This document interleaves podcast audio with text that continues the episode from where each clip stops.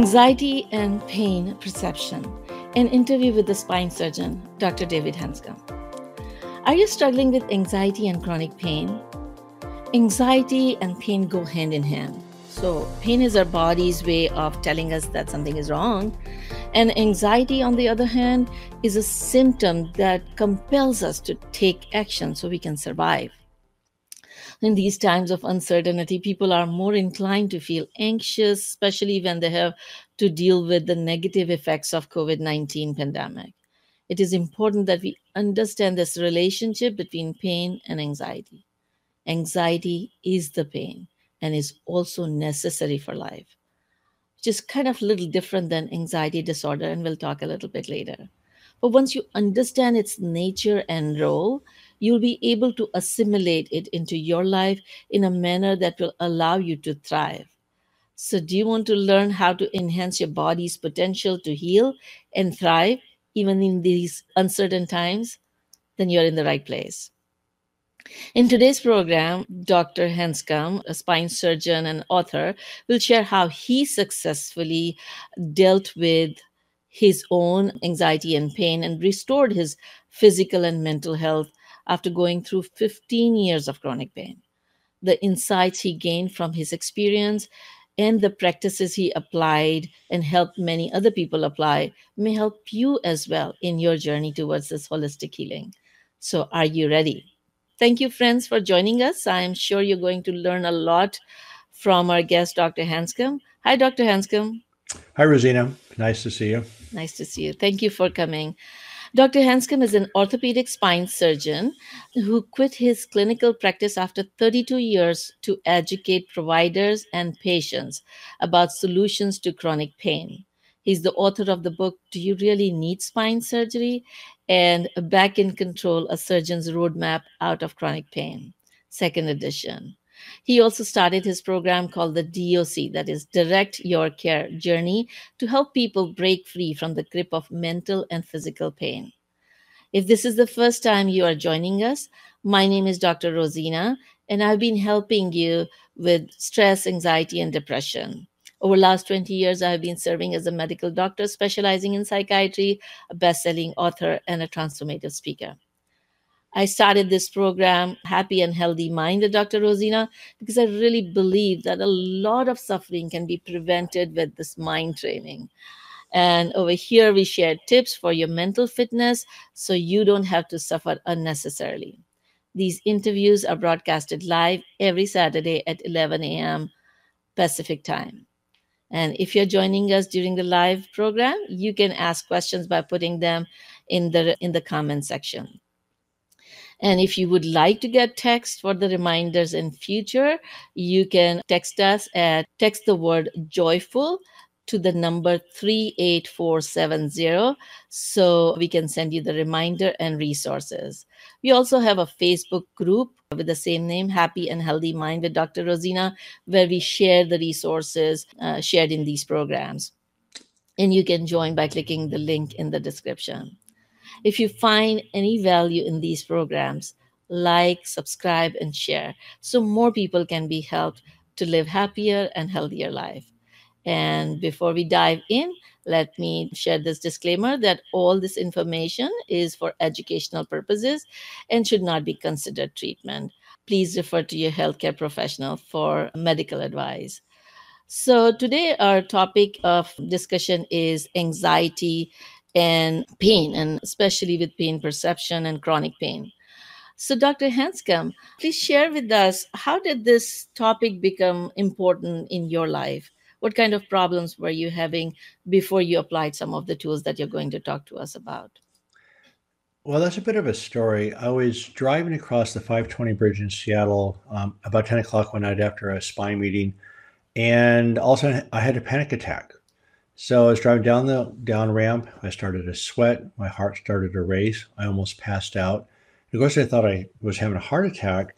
I didn't know what a panic attack was. In fact, I actually did not know what anxiety was. I had become this major spine surgeon with the attitude of bring it on. I was truly fearless. My nickname in high school was called the Brick. And I was just tough, really tough. So I to be incredibly tough honestly not know what, knowing what the word anxiety meant to crippling anxiety in five minutes. Once that happened, I could not put it back in the bag. I could not stop it. And for the next 15 years, I had endless anxiety that became worse and worse and worse. It was crippling. It was it, it morphed into a full-blown obsessive compulsive disorder, which is a severe anxiety disorder, and it was a disaster. I also developed another 16 other physical symptoms in addition to the anxiety. So I was in chronic pain for almost 15 solid years, and it was just a nightmare.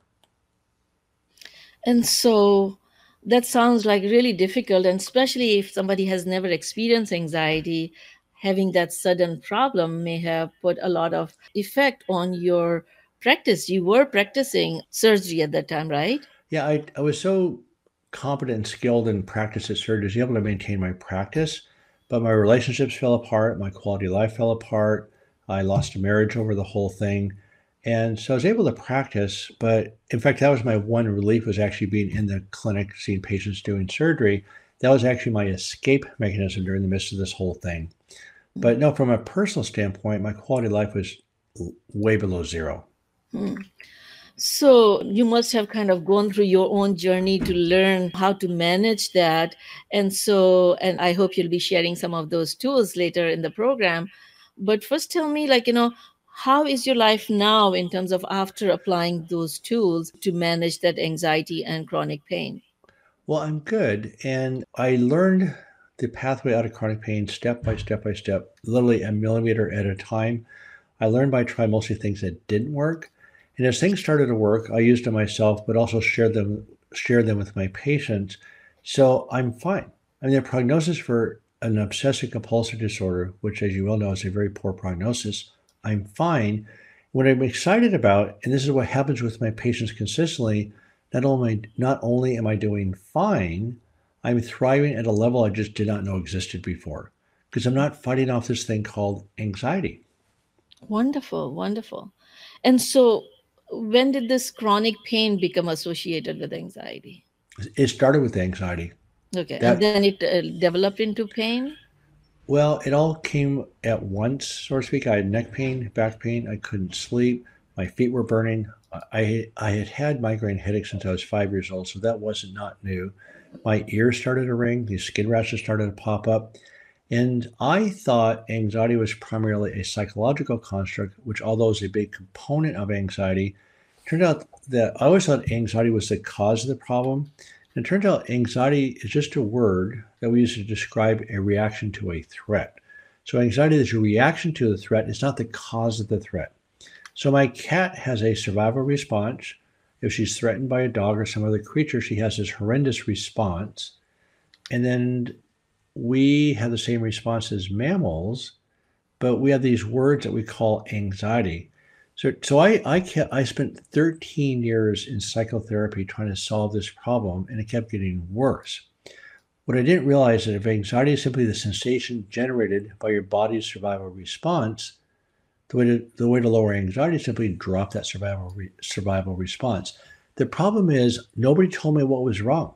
I mean, how did he go from a fearless, successful spine surgeon to crippling anxiety in one day, then be in that hole for 15 solid years? So it turns out that repressed any threat gets the body fired up.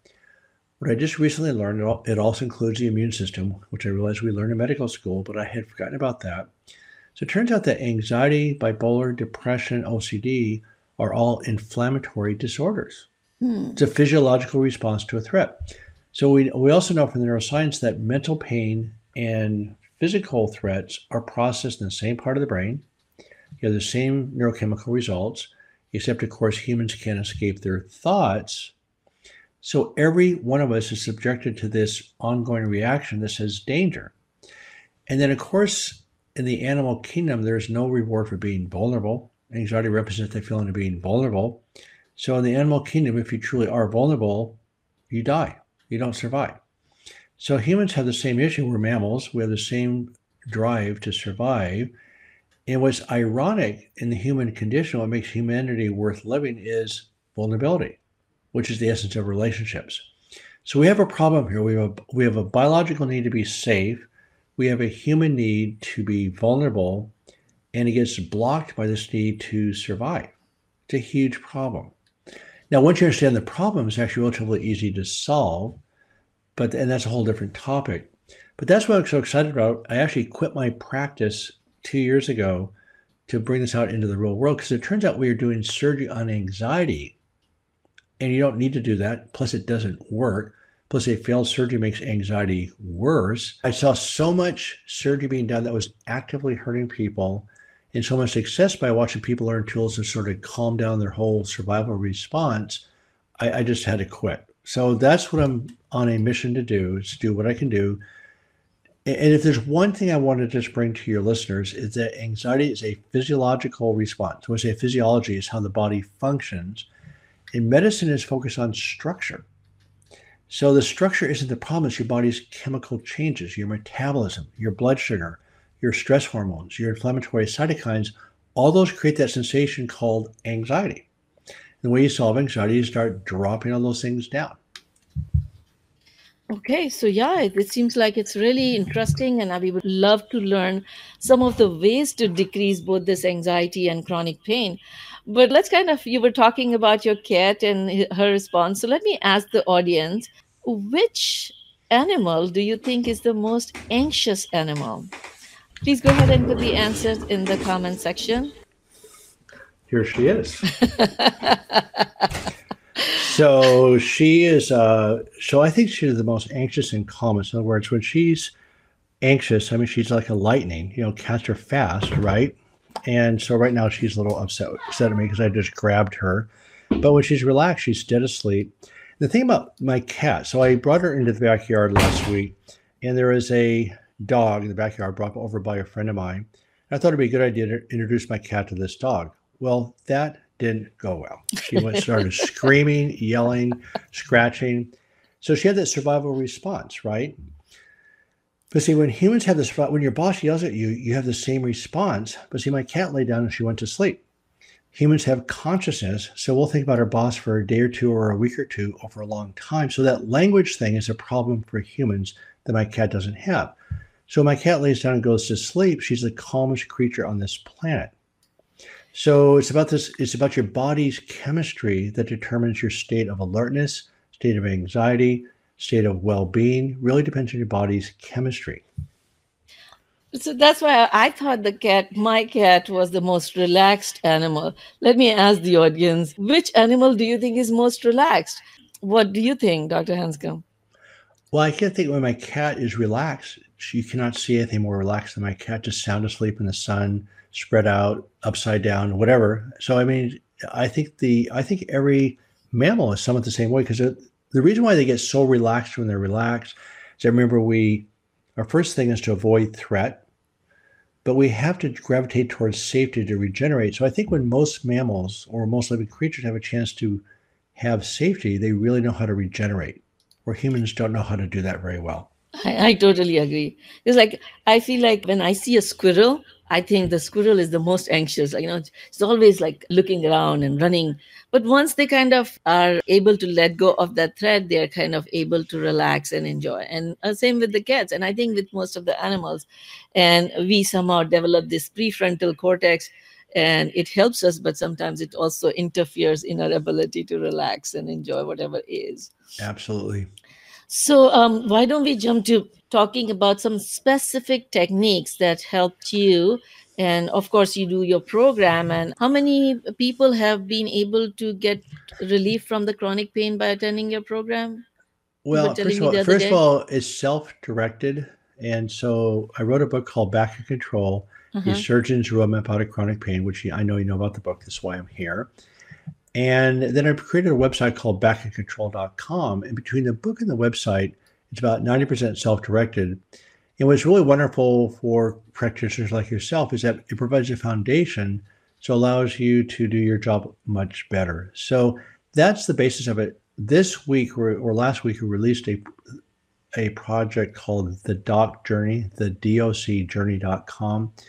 And it's more of a straight line pathway. And by understanding anxiety better, by understanding the survival reaction, teaching people how to calm down, we're seeing people get better at a much faster rate than we used to. But I, I mean, I'm conservatively estimating over 10 years, at least 1,500 people have gone to pain free.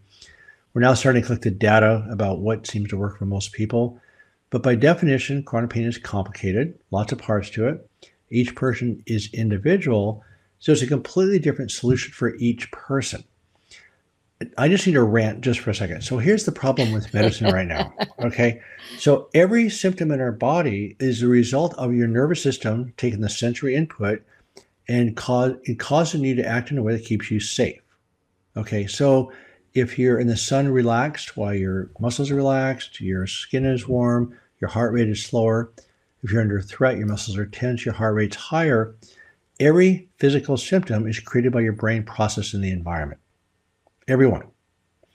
What, what we're doing it so the essence of the problem for clinical illness is ongoing threat with resultant symptoms, and the solution is creating safety.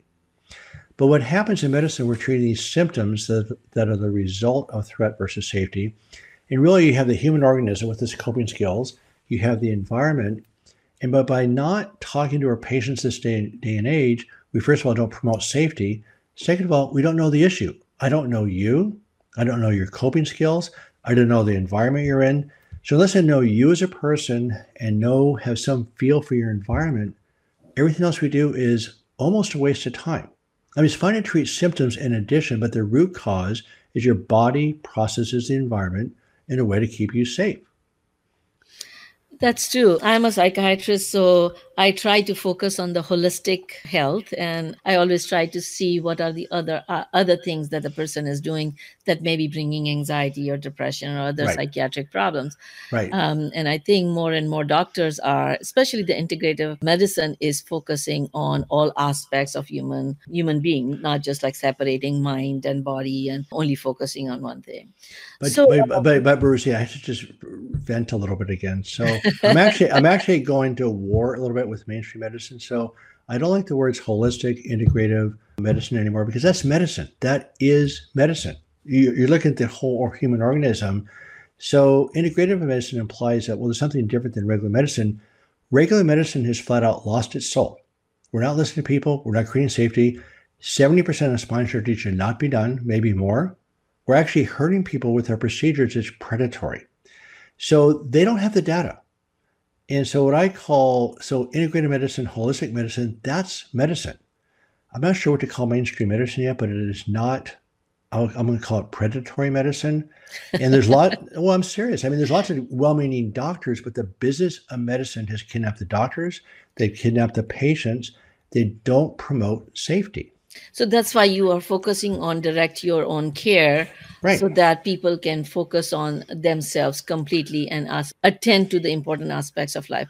But let me just kind of focus for today's program on specific techniques that the audience can do right away to help them decrease this anxiety and pain. Can you share like you know maybe two or three of like really practical tools that people can apply? The tools that you have been benefited from and the tools that you see help people the most. So the first one is education. Understand anxiety is necessary for life. It's powerful. You cannot and should not get rid of it. In other words you get to watch it and see it but it's not who you are so it's an amoral, very strong, powerful survival response. So when people understand it's just a survival response that they have, there's lots of unpleasant sensations from it, unpleasant thoughts. You don't have to feel bad about having this reaction, which is necessary for life. So the first step by far is understanding the nature of anxiety. So get rid of the word. Just say elevated sympathetic response. My survival response is up. Picture a big thermometer that just goes up and down. So the visualization, understanding your body's neurochemical nature is the first step. The second thing is called expressive writing. And there's a book out called Opening Up by Writing It Down. It turns out there's over a thousand well done research papers that documents that expressive writing somehow separates you from your thoughts. Doesn't solve them, doesn't fix them. It's not the final solution, but every person that's gotten better has always started that started with that one concept called expressive writing. You simply write down your thoughts, tear them up. It sounds simplistic. People are somewhat insulted sometimes that it's so simple. It's the first tool I used by accident that pulled me out of this tailspin.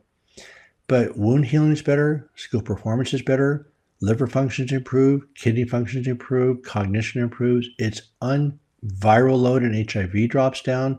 We don't know why it's so powerful, but it is a very well documented process.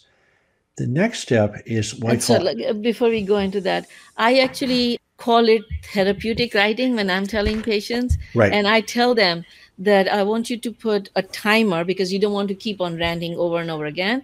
So right. just put like, you know, 15 minutes a day. You start the timer, you write the notes on a writing pad or a notepad.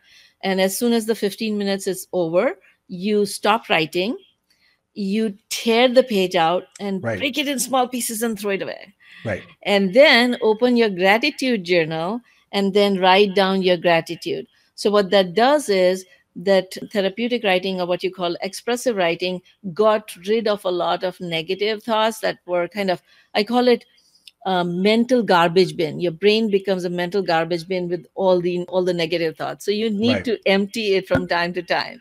And so right. this process kind of empties that negative thoughts or the mental garbage gives a little more processing time for your brain. So brain can think what to do next Right. And then doing a gratitude journal right after helps to bring your mind into the positive mindset before you start going doing other things in the day. And then every day when you keep on doing it, your mental garbage bin keeps on getting empty and keeps a, a healthy mind state. Well, and you're right. But see, here's the book. It's called Opening Up by Writing It Down. So, those of you who want to look at the data behind this, again, Dr. Pennebaker started the research in 1982 it just documents what's going on. But see, if you try to use the gratitude journal to fight the negative thoughts, you're done. You have to empty the garbage bin before you can fill it with the gratitude, right? Right. So that's why expressive writing is clearly, again, it's not the final solution. More the gratitude jur- journal is more of a solution. I have not seen anybody truly get better without the writing hmm. ever. Mm-hmm. People can get better without it, but the writing is always the first step. Wonderful. What's the second one? Well, first one is the education. I mean, the separation process is big. Right. The writing exercise, of course, helps you separate. I think you just said the third, which is the gratitude or some form of gratitude. But also, we have two other ones that are really important. One of them is called active meditation, where you just take three to five seconds, uh, just put your brain on a different sensation. So, for instance, just drop your shoulders down, relax for a second, what you're doing, you're substituting racing thoughts with a different sensation. So just feel in the back of your chair, just drop it down. And we actually do this in surgery. If we're a little bit frustrated or anxious, we just drop our shoulders down and go to feel. They were connected to the move. So what happens, I see the solution to chronic pain isn't trying to fix or solve things, it's just connecting to what's right in front of you. So for example, if you don't believe anything I'm saying today, fine. Write it down, connect with it. In fact, why should you believe anything I have to say? You've tried everything. You've been in pain. You've been bounced around the medical system. I would be surprised if you believed David Hanscom. Why, why would this work? So embrace that. So you just embrace what is, and then you just drop it down and put your brain in a different direction. So again, the education, the expressive writing, and the active meditation, or something like that, um, works very well. Mm-hmm. But the last one that we'll talk about, which I know we're, we're almost out of time here, and this has been profound. So the most powerful thing we've seen work is expressive writing, but equally as powerful is that we say, look, do not discuss your pain with anybody hmm. because that's where your attention is. And so if the, the key word here is neuroplasticity, so say, if you're in my office, I say, look, Rosina, when you walk out the door of my office, you will never discuss your pain or medical care with anyone ever again, except your medical providers, period. Just hmm, stop. That is interesting. Because what happens, they talk to their friends, their family, their colleagues, and guess that's where your brain is. And so I say, look, this is like learning a new language. You don't learn French by trying to fix your English. You learn French when you practice French. The new life, I call it an enjoyable life, is that you decide what you want to do and pursue it. But if you're trying to always fix the bad life, it's not going to get better. So I say, look, no talking about your pain, no discussing medical care, no complaining, no gossiping, no giving for unasked for advice, no criticism, because that reinforces that part of your brain. And so that's been a profoundly helpful process. And when people come in for the follow follow up visit in a couple weeks, their families will come with them. And it's such a huge change in the family dynamic because people in pain, including myself historically, when I was in pain, we talk about our pain all the time. And why wouldn't you? Nobody's listening. Nobody believes you. There's no way out. It consumes your life. Why wouldn't you talk about it? So that one little tool, simply never discussing your pain, has been a huge factor in directing the brain in a different direction.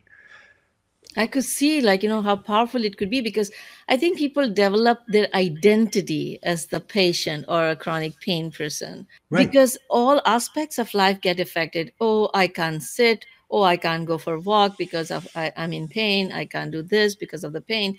So, how do people respond? Let's say if somebody is in chronic pain and they cannot do certain thing, and the family says, "Okay, let's go do this." Let's say it's, it's a parent, it's a mother who is in chronic pain, and her kid says, "Oh, let's go play," and she cannot. So, how do the how do people deal with that situation? DJ, I can't go out and play. Get rid of the word because I hurt or because I'm not feeling well. You just say, I can't go out and play. And people often ask you, say, well, I'm concerned about you. I want to know what's going on. And I ask my patients to say, look, tell your family members to not even ask. And if they ask this politely, say, my doctor has instructed me not to discuss my pain. And it's, believe it or not, it's very hard. Their behavioral pattern is consumed your life. It's one of the hardest and simplest steps at the same time it probably takes about two weeks to sort of dig in a little bit. Probably uh-huh. a good three to six months to really change things. Uh-huh. My own, my own situation, I love to talk about my pain. I love to complain. I love to be a victim, and I just have to continually every day, three to five times a day, to say stop.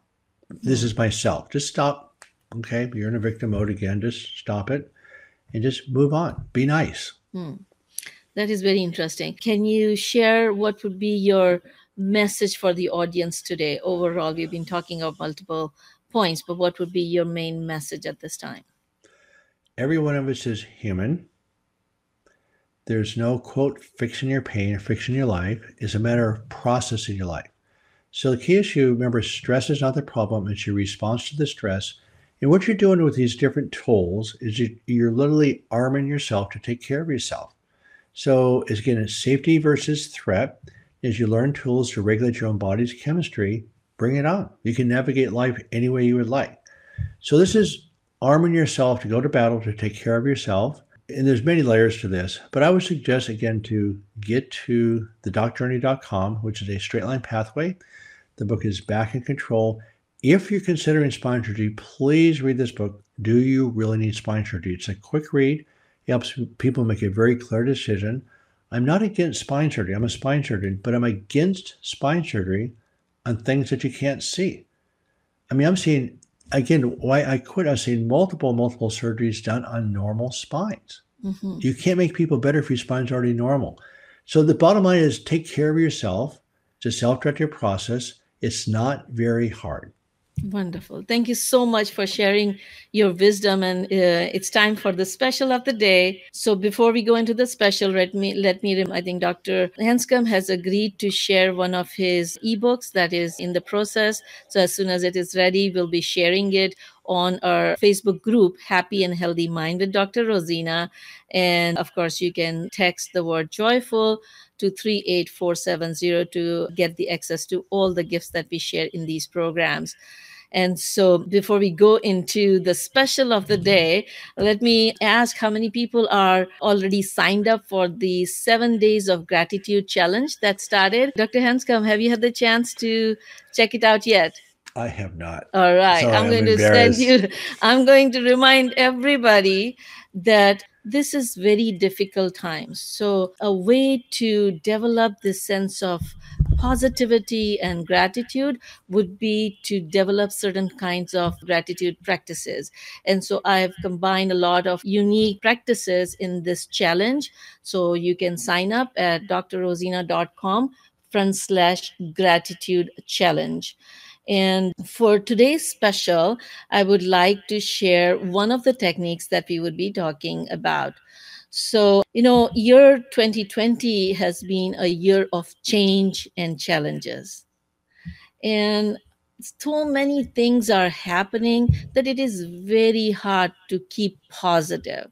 Yesterday, my daughter was saying, and, and here we were thinking 2020 is going to be a great year and look what it has turned out to be. So it kind of really implies that 2020 has been a very negative experience in many people's life and with so many people dying and so much so much happening around that it is hard to focus on positive. So, would you like me to share a technique that may help you to bring some positivity and some appreciation despite all the challenges at this time? Yeah, definitely. All right. And so so one of the technique that I share in in my gratitude journal and I have been practicing for many years and I want to say thank you to Jean. She's my great friend who has taught me this exercise called 3GT and LFT. So and and this also helps a lot of people who have hard time thinking spiritually thinking you know i am grateful for because it kind of brings in the thought of spirituality. It also helps people with the spiritual context but it also helps people who want a little variety in the thoughts so you can think about 3 gt three good things that have happened in in your life. I usually, when I do it, um, my everyday note, I th- think about three good things that have happened since yesterday till today. But because we are coming towards the end of the year and it has been a year of changes and challenges, let's think about three good things that have come about in 2020. So, audience, please go ahead and put your response in the comment section. And Dr. Hanscom, why don't you tell me, is there, can you think about three good things that have happened in year 2020? Yeah, I mean, my wife and I have spent more time together, and All right. we're, we're, we're enjoying that. So that's been Uh-huh. good. We put together we put together this doc journey project together, which has been very creative.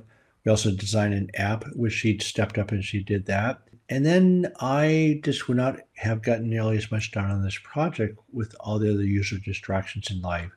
So, but I also one just mention one thing. One thing that changed my life personally is that two of my very successful mentors made a comment of never waste a crisis. Huh. Right. And so you can look at things as obstacles or challenges, and just flipping that word from obstacles or challenges makes a big difference. And words make a difference. We know words make a huge difference. And like I said, positive thinking doesn't work very well, but positive substitution is a huge factor because you're programming your brain to where you want it to go. So if you're using the gratitude just to counteract the negativity, that doesn't work so well. But what you're talking about with the gratitude journal connecting with expressive writing is a hugely powerful way to go. Wonderful. Yeah. And I sent this prompt to some of my friends and I asked them like what are three things that have happened? And people start saying, okay, one of the yeah, one of the audience is sharing this that yeah, you spend more time with your family because more because there was less distraction.